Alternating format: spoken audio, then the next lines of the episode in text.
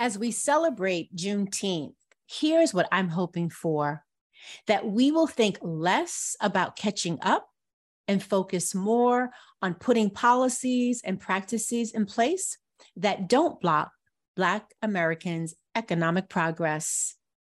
Hello, hello, hello, and welcome to More Than Money, a podcast where we have nuanced conversations about money business, and life, where we take the time to explore the human side of money because success with money is never just about the numbers. I'm your host, Jacquette Timmons, and I'm really, really glad you've taken the time to spend some time with me today. Before we dive into our episode, I wanted to make sure you knew that I have a few coaching spots available to start in July.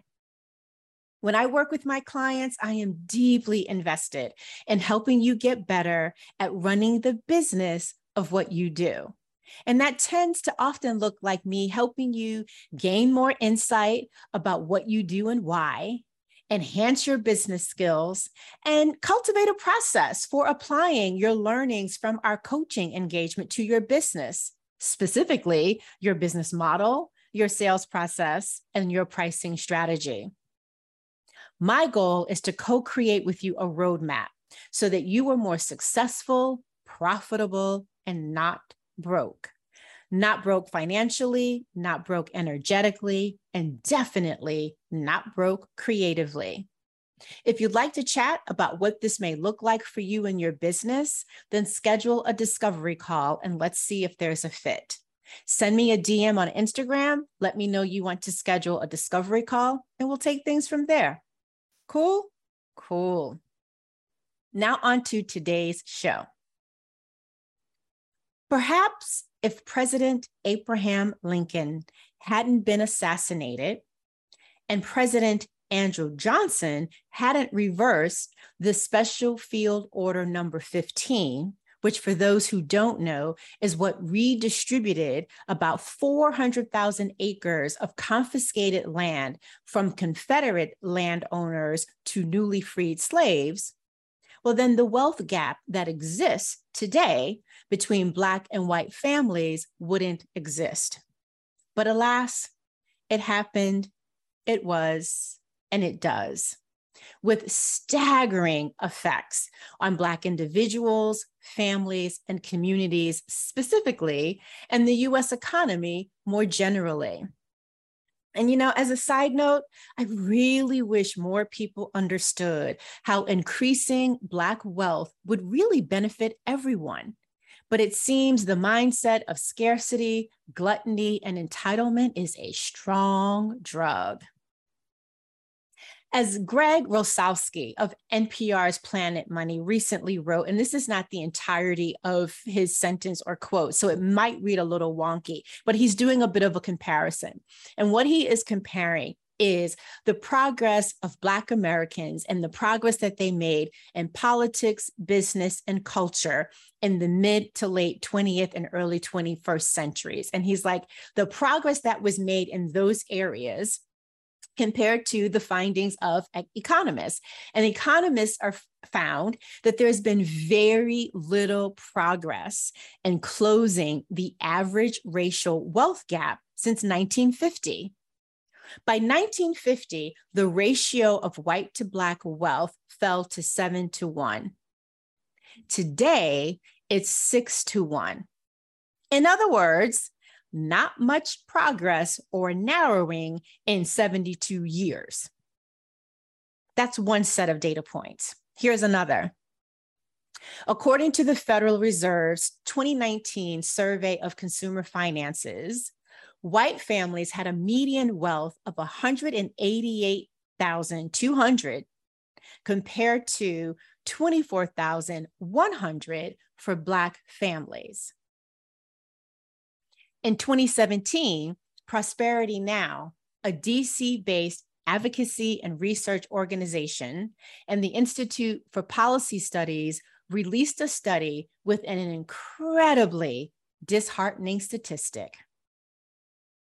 By 2053, the median wealth of Black Americans is projected to be zero. Zero. Oh my God. I don't know about you, but zero, oh, that just takes my breath away. And not only does it take my breath away, it makes me angry. I get angry when I think about those who lived, died, and survived being enslaved. I get angry when I think about those who thrived during Reconstruction, having created something from nothing, only to have it stolen from them or destroyed. I get angry when I think about the devastating impact of Jim Crow apartheid I get angry when I think about the racism that is deeply embedded in some of our institutions and governmental policies.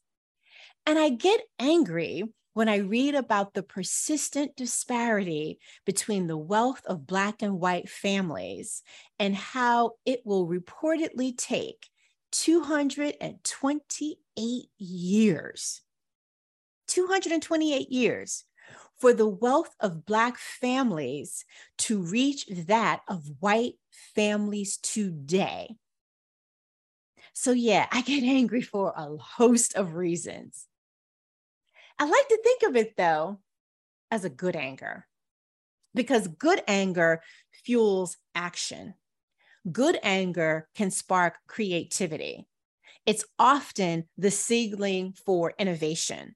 And I'd even go so far as to say it can even increase optimism about what's possible. And Lord knows, with all those numbers that I've just read to you, or yeah, you you know what I mean, spoke to you, um, we need a huge dose of optimism.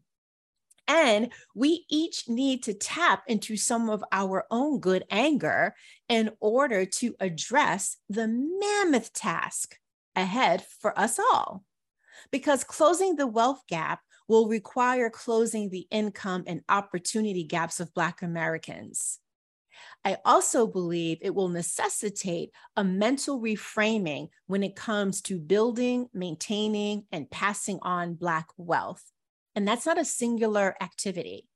A shift in mindset is needed where people recognize this to be a collective effort that requires something of us all and benefits all of us too. As everyone who has done my financial wheel exercise knows, when I talk about investing, I do so in a multidimensional way, focusing on these dimensions of wealth financial, social, time, physical, and emotional, mental, and spiritual well being. And when I talk about the financial dimensions of investing, I highlight how there are three ways to build financial wealth own a business, invest in the stock market, own income producing property. Because the exercise is all about connecting or reconnecting with your financial vision, AKA, what do you want money to do for you? I ask folks to decide how do you want to build the financial dimension of your wealth? Do you want to do all three ways or a combination of two?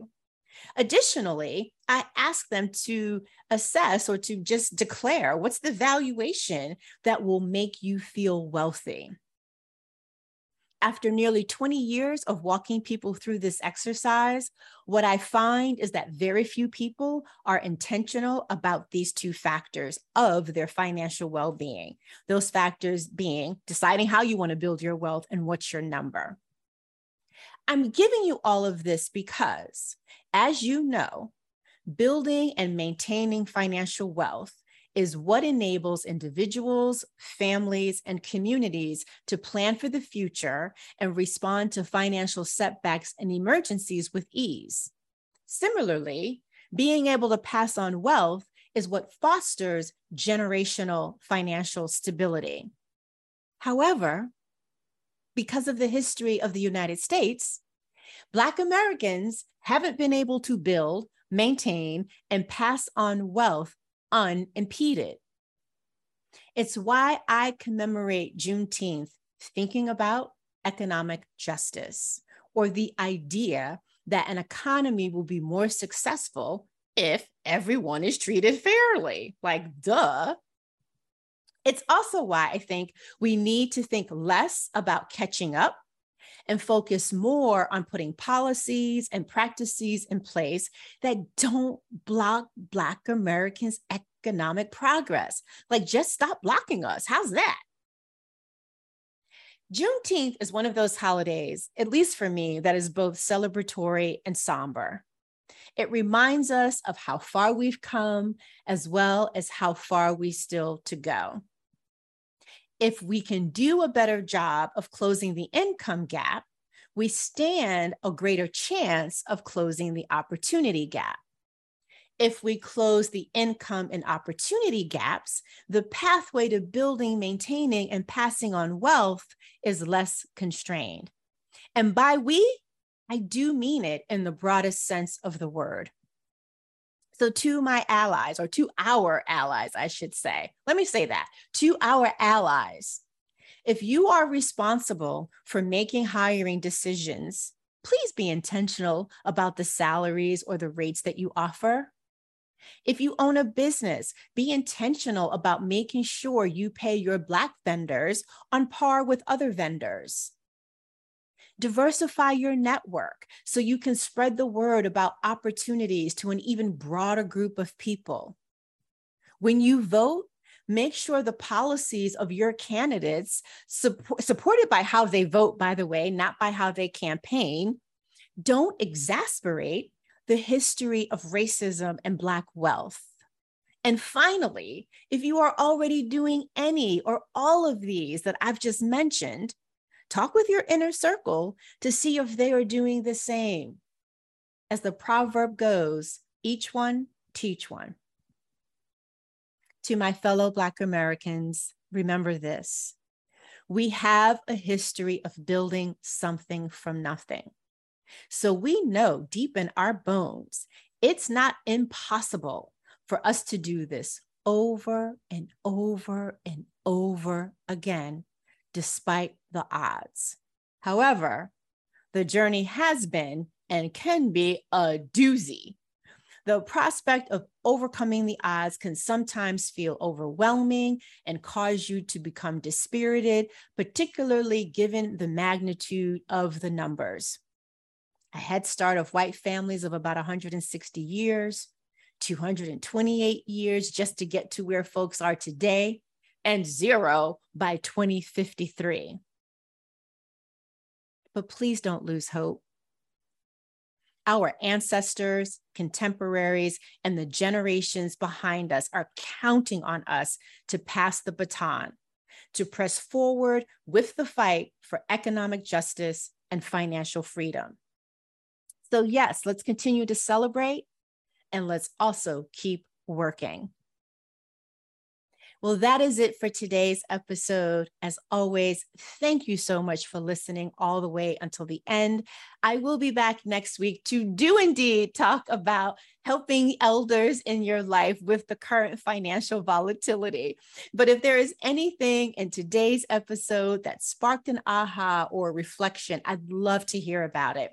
So please send me a DM on Instagram.